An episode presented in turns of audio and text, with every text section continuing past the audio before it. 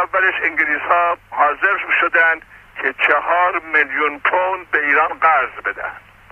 در قسمت دوم انگلیس ها پیشنهاد کردند که یک قشون متحد و شکل در ایران برای جلوگیری از بلشویک ها و برای انتظام داخلی کشور به وجود بیارن. در قسمت سوم این بود که مالیه ایران و قشون ایران تحت نظر یک عده مستشار انگلیسی اداره بشد و قسمت چهارم آن مربوط به این بود که ایران در کارهایی که انجام می‌دهد چه در قرضه داخلی و چه در کارهای خارجی بدون مشورت با انگلیس ها کاری انجام ندهد. این یکی از مهمترین نقطه تاریخ ایران است. که با وجود اینکه مملکت ایران اشغال شده بود با وجود اینکه انگلیس ها در تمام ایران هنوز سرباز داشتند یک عده از ملیون مانند مصدق و موتش مسلطنه و ممتاز دوله و دیگران بر ضد این قرارداد قیام کردند. خود احمد شاه هم که پادشاه مملکت بود کمک کرد و قرارداد را از بین بردند و کوشش انگلیس را در اینکه با ایران هم همون معامله که با عراق کردند انجام بدهد در اینجا تمام کوشششون از بین رفت. در نتیجه به دست خود ایرانی ها یعنی به دست مرگاب من که با پر تاووس عالمی یک موی گربه وطنم را عوض کنم. درود به روان پاک همه شهیدان راه آزادی. درود به همه مردم شریف ایران. شما شنونده سی و هفتمین اپیزود پادکست ایران و انقلاب هستید که در روز شنبه 27 خرداد ماه 1402 با روایت من مجتبا شایسته منتشر میشه. به ثمر رسیدن یه انقلاب موفق کار تاریخه. تاریخ پس از سالها نگاه می‌کنه که آیا اون انقلاب به نتیجه اون هدف و اعتراضی که از اول شروع شده بود رسیده یا اینکه راه رو درست نرفته. ما توی فصل اول به سراغ انقلاب مشروطه رفتیم و وقایعی که سبب شد جنبش مشروطه و انقلاب مشروطه شکل بگیره رو با همدیگه بررسی کردیم. توی اپیزود 25 و 26 خلاصه ای از فصل اول رو روایت کردیم و بعد از اون به وقایع بعد از انقلاب مشروطه پرداختیم. همونطوری که می‌دونید توی اپیزود قبلی بعد از تعریف کردن ماجراهای سه روزنامه برجسته و اصلاح طلب اون زمان و تأثیری که توی جامعه گذاشته بودن فضای روشنفکری اون دوران رو شرح دادیم و توضیحاتی هم در مورد زندگی احمد کسروی آثار و نحوه کشته شدنش رو هم ارائه کردیم. اما وقتشه که بریم سراغ ادامه داستان و ببینیم که در ادامه چه اتفاقاتی در ایران رخ میده.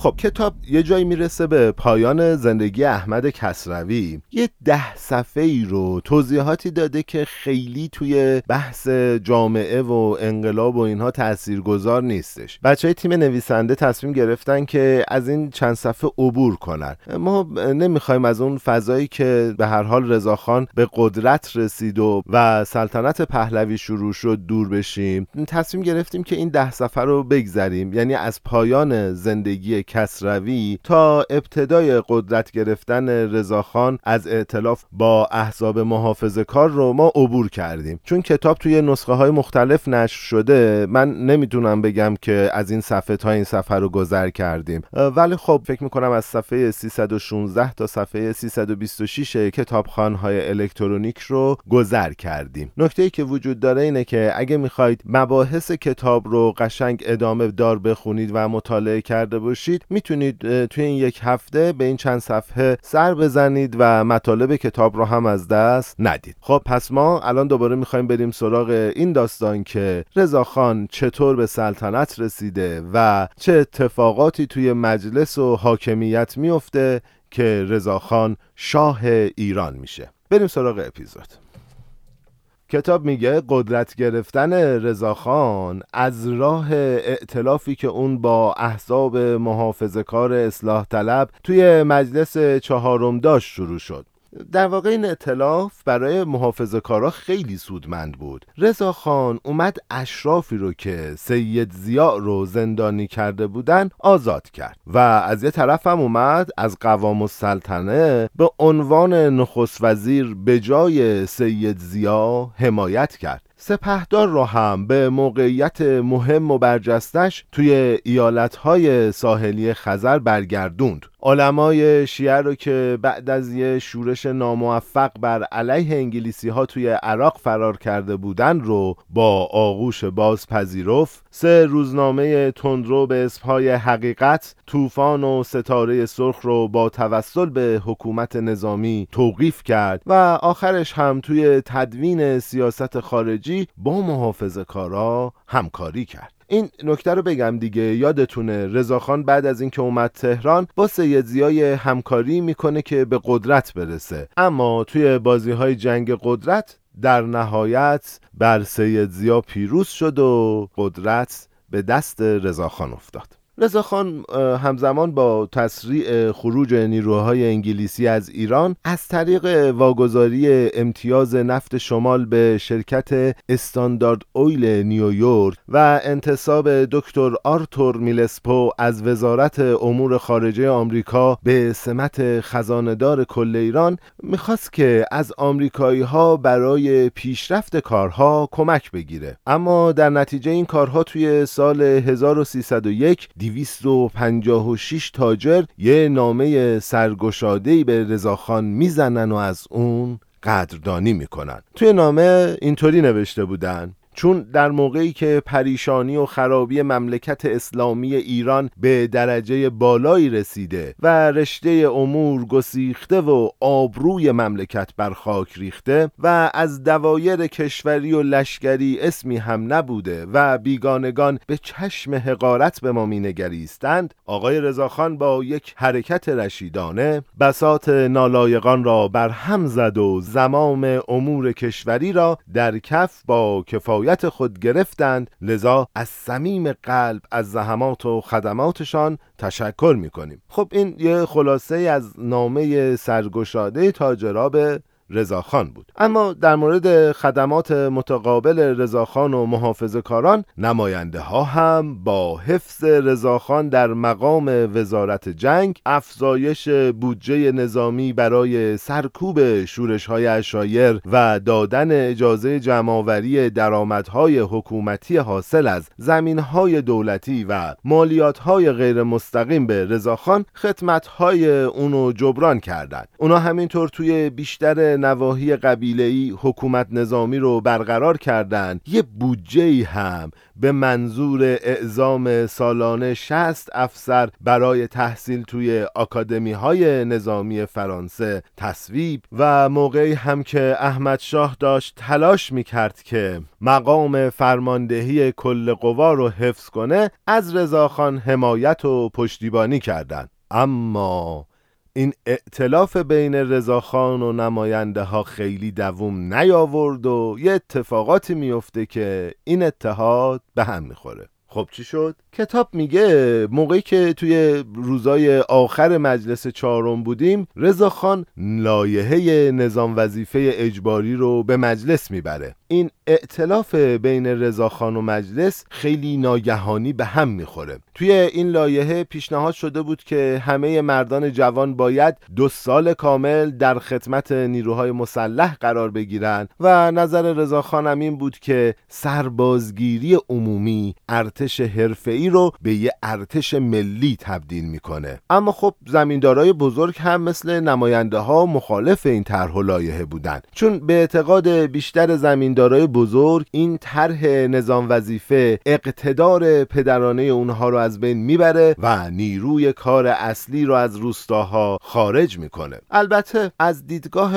علما مثلا مدرس دو سال تلقین آموزش توی یه نهاد غیر مذهبی تحت اداره افسران ضد روحانی اخلاق اجتماعی و دیانت عمومی رو فاسد می‌کنه و بنابر فتواهای جداگونه بعضی از علما خدمت نظامی اصول تشیع و بنیادهای اسلام رو به خطر میندازه. من فکر می‌کنم جمله خیلی برامون ناشناس گذر می‌کنم و مطمئنم که شنونده ما خیلی باهوشه و خودش همه موارد رو می‌تونه تحلیل و بررسی کنه. در نتیجه رضاخان از این فرصت استفاده می‌کنه و توی فاصله بین مجلس چهارم و پنجم با اصلاح طلبای غیر مذهبی که از سال 1285 به بعد طرفدار نظریه سربازگیری عمومی بودن متحد میشه. رضاخان با استفاده و به کارگیری ارتش برای دستکاری در انتخابات بیشتر حوزه های قبیله ای تونست اکثریتی موثر از حزب سوسیالیست و حزب تجدد رو وارد مجلس کنه و این اکثریت هم به محض اینکه روی کار اومدن دست به یه اصلاحات گسترده زدن. خب بریم ببینیم این مجلسی ها چی کار کردن. اونا خب تو اولین اقدامشون رضاخان رو نخست وزیر کردن و فروغی رو از حزب تجدد به سمت وزیر خارجه و سلیمان اسکندری رو به عنوان وزیر آموزش و پرورش انتخاب کردند. مجلس جدید لایحه خدمت نظام وظیفه اجباری رو تصویب می‌کنه بودجه دربار رو قطع می‌کنه و القاب اشرافی مثل الدوله و از سلطنه و ممالک و اینها رو ملغا می‌کنه و همه شهروندا و اتباع ایرانی رو ملزم می‌کنه که یک نام خانوادگی برای خودشون تعیین کنن و شناسنامه بگیرن. خب طبق همین رویه هم رضاخان نام خانوادگی پهلوی رو برای خودش انتخاب می‌کنه.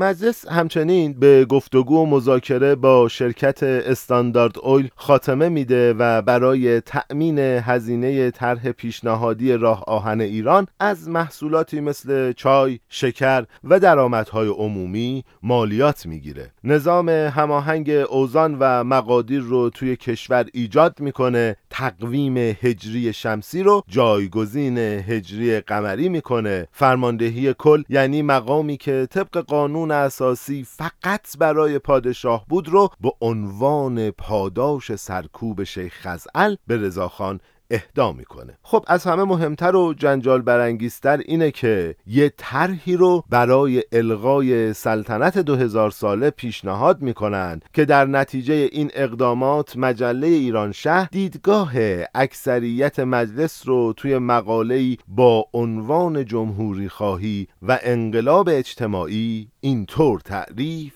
و خلاصه می‌کنه. امروزه اغلب ممالک اروپا حتی روسیه بزرگ نیز جمهوری شده است. تردیدی نیست که در این دوران جدید شکل جمهوری حکومت بهترین نظام حکومتی می باشد. هرچند تردیدی نسبت به شایستگی های جمهوری خواهی نداریم. اما باید بپذیریم که جمهوری خواهی به خودی خود هدف نیست بلکه وسیله است برای یک هدف بالاتر یعنی نابودی سلطنت و استبداد روحانیت به خاطر هدایت توده ها به یک انقلاب اجتماعی. اگر به حزب اقلیت مجلس نگاهی بیاندازید ضرورت چنین انقلابی را درک خواهید کرد. این نمایندگان روحانی و مذهبی با سوء استفاده از جهل ترس عقب ماندگی و خرافات عمومی انتخاب شدهاند. اکنون درست موقع براندازی قدرت پادشاهی می باشد. موقعی که ما این کار را انجام دادیم. می توانیم توجهمان را به قدرت های ارتجاعی تر روحانیت مزاحم و بی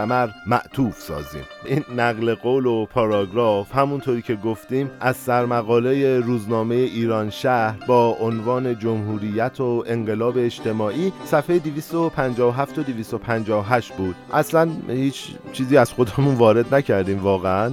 عین متن مقاله رو ما اینجا آوردیم. یه موسیقی گوش کنیم برگردیم بریم سراغ ادامه پادکست.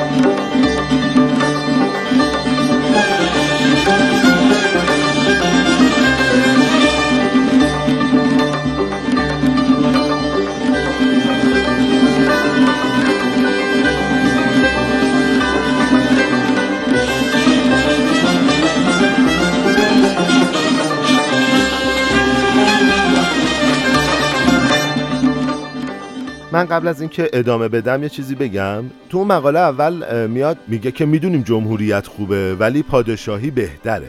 یعنی از نظر من یه پروپاگانداه وقتی میگیم یه چیزی خوبه اما اون بهتره انگار داره جهت میده به ذهن مخاطب. از طرف دیگه میاد میگه ما خودمون اومدیم پادشاهی رو کنار بزنیم. اما اگه پادشاهی رو کنار بزنیم به استبداد روحانیت می‌رسیم. روحانیتی که این مردم به خاطر ترس و جهل به عنوان نماینده انتخابشون کردن. و میگه که درسته که الان موقع براندازی سلطنته اما اگه این کار رو بکنیم قدرت ارتجایی تر روحانیت مزاحم و بیسمر بیشتر میشه. خب حالا مفهوم و مقاله رو داشته باشیم چیه؟ خب اما ادامه ماجرا اینطوری میشه. بعد از تصویب طرحها و کارهایی که نماینده های مجلس انجام دادن نماینده های محافظ کار دیدن که آقا امکان داره سلطنت از بین بره. یه تهاجم و اقداماتی توی سطح اجتماع انجام شده که موقعیت سلطنت به خطر افتاده. این اتفاق همون موقع داشت روی ترکیه توسط آتاتورک انجام می‌شد. پس اومدن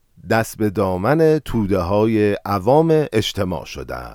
مدرس اومد اعلام کرد که حمله به پادشاهی حمله به شریعت مقدس است. عجب. و بزرگان اصناف توی بازار تهران یه اعتصاب عمومی را انداختن و از مسجد شاه تا ساختمان مجلس راهپیمایی کردند. شعار اصلی معترضان هم این بود ما دین نبی خواهیم جمهوری نمی خواهیم ما مردم قرآنیم جمهوری نمی خواهیم اما توی واکنش به این تظاهرات احزاب تجدد و سوسیالیست هم تو طرف دیگه ساختمون مجلس تظاهراتشون رو شروع کردن. شاهدان مخالف هم ادعا کردن که هواداران جمهوری بیشتر از 300 نفر نبودن و بیشترشون هم تازه کارمندای دولتی و تلگرافچیا و کارکنان اداره پست بودن که بهشون پول داده بودن که برن اونجا جمع بشن و از جمهوریت حمایت کنن. اما رضاخان با توجه به نابرابری که بین دو دسته تظاهر کننده وجود داشت و احتمال آشوب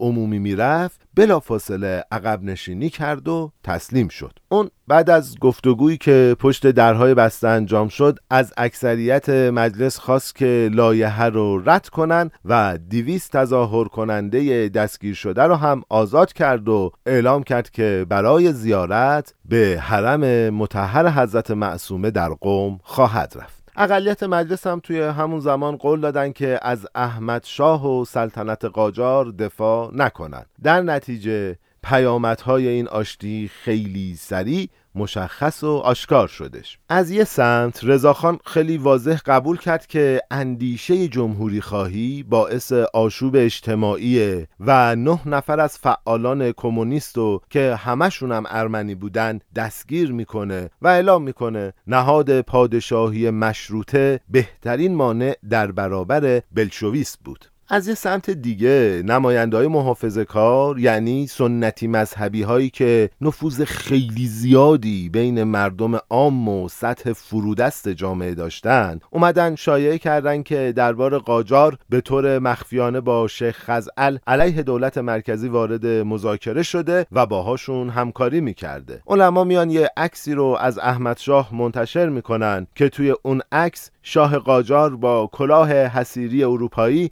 و همراه با گروهی از زنان فرانسوی توی پاریس دیده می شده این انتشار عکس‌ها و مطالب خصوصی مثل اینکه ریشه خیلی قدیمی داشته. حالا اینجا که مشخصا روحانیون و اینها انجام دادن به خاطر اینکه مردم رو تحریک کنن.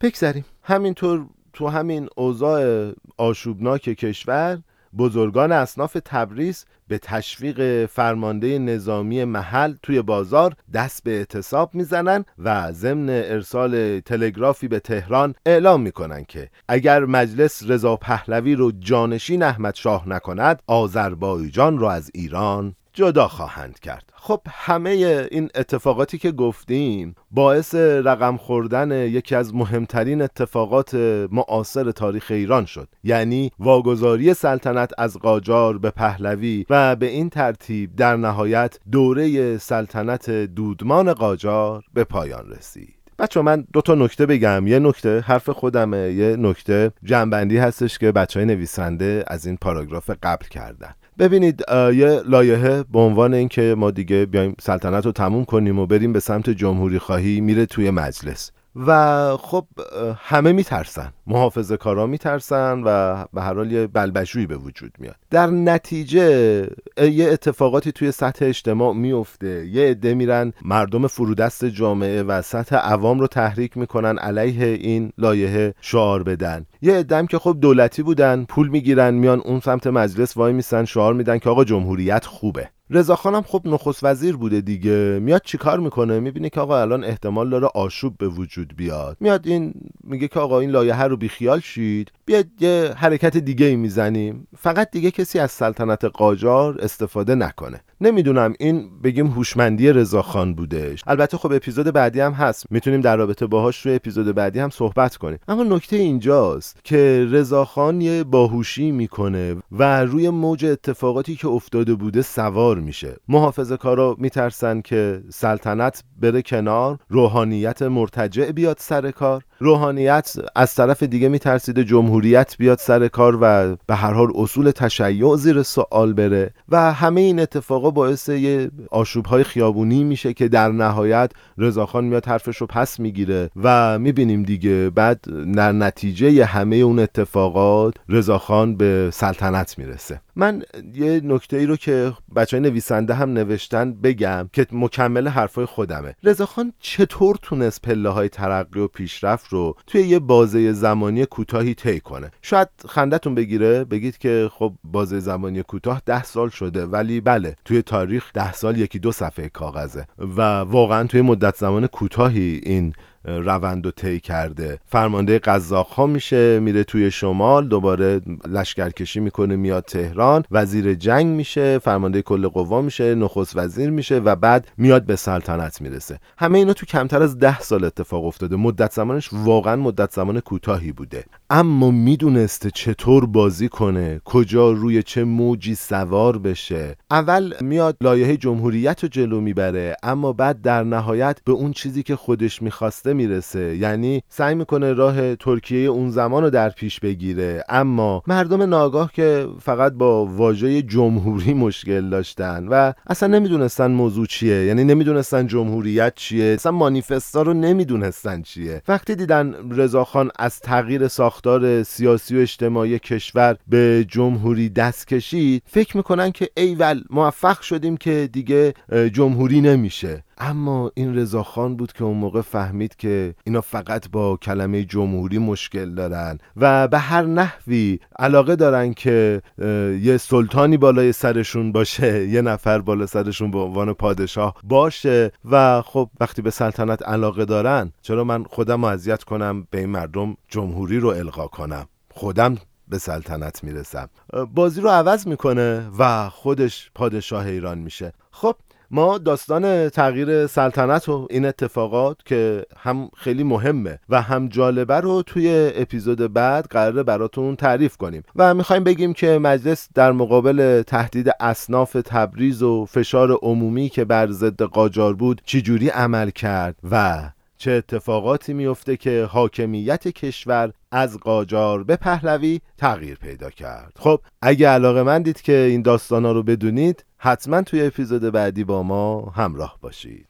من سپاسگزارم از حمایت های همتون. روند رو به رشد هفته گذشته ما انقدر چشمگیر بود انقدر ما انرژی گرفتیم. از اینکه شما ما رو به دوستاتون معرفی کردید ما رو subscribe کردید توی Castbox. خیلی جالبه بگم که روند رو به رشدمون توی Apple Podcast خیلی عجیب بوده و به یه نرخ عجیبی داریم توی Apple Podcast هم رشد می‌کنیم. من از همتون متشکرم. می‌دونید دیگه ما خوشحال میشیم که شما ما رو توی Castbox subscribe کنید. مهم نیست از چه کانال پادکستی گوش می‌کنید ولی وقتی از کانال های پادکست ما رو میشنوید بچه های ما می‌تونن تحلیل کنن تا ببینن که شما از کدوم اپیزود خوشتون اومده تا کجای اپیزود رو گوش کردید و برای اون برنامه ریزی کنن. همینطور اگه نظری پیشنهادی چیزی دارید برای ما ایمیل کنید توی Castbox comment بگذارید. واقعیتش اینه که همینطور که این رشد چشمگیر داره اتفاق میفته توی دو هفته گذشته. حملاتی هم به سایت ما شده. مخصوصا هفته گذشته این حملات خیلی زیاد زیاد شده بود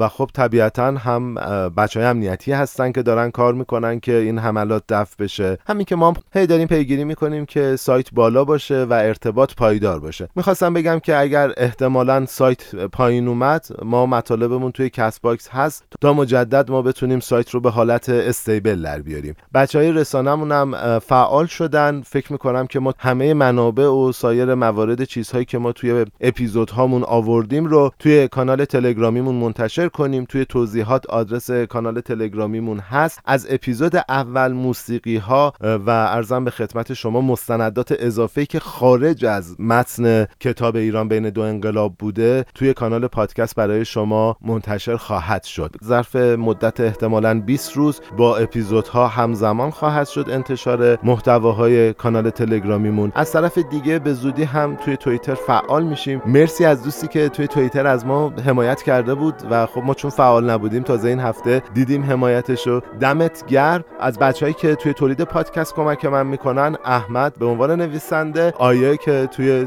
ضبط و تولید و انتشار پادکست کنار منه و سهراب عزیز که توی موسیقی و مشاوره میده توی میکس و edit فایل های صوتیمون. از همه ممنونم. بیشتر از همه از شمایی که ما رو پیگیری می‌کنید و به دوستاتون معرفی می‌کنید. می‌دونید دیگه رشد پادکست ایران و انقلاب خیلی برای ما مهمه چون ما پادکست ایران و انقلاب رو تولید می‌کنیم برای عزت اقتدار و سربلندی میهنم. ایران هنوز با همه دردم امید درمان است که آخری بود آخر شبان یلدا جان من فدای خاک پاک میهنم تو چون شد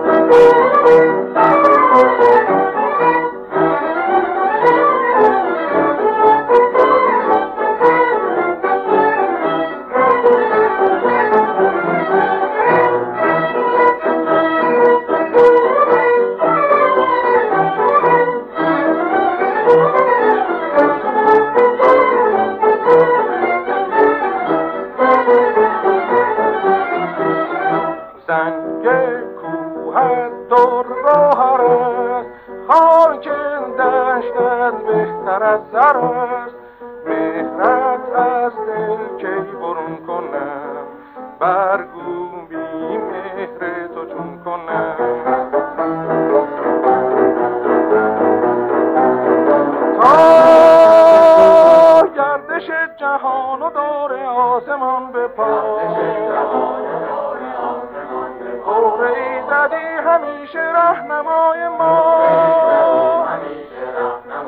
مهر تو چون شد پیشم دور از تو نیست اندیشم.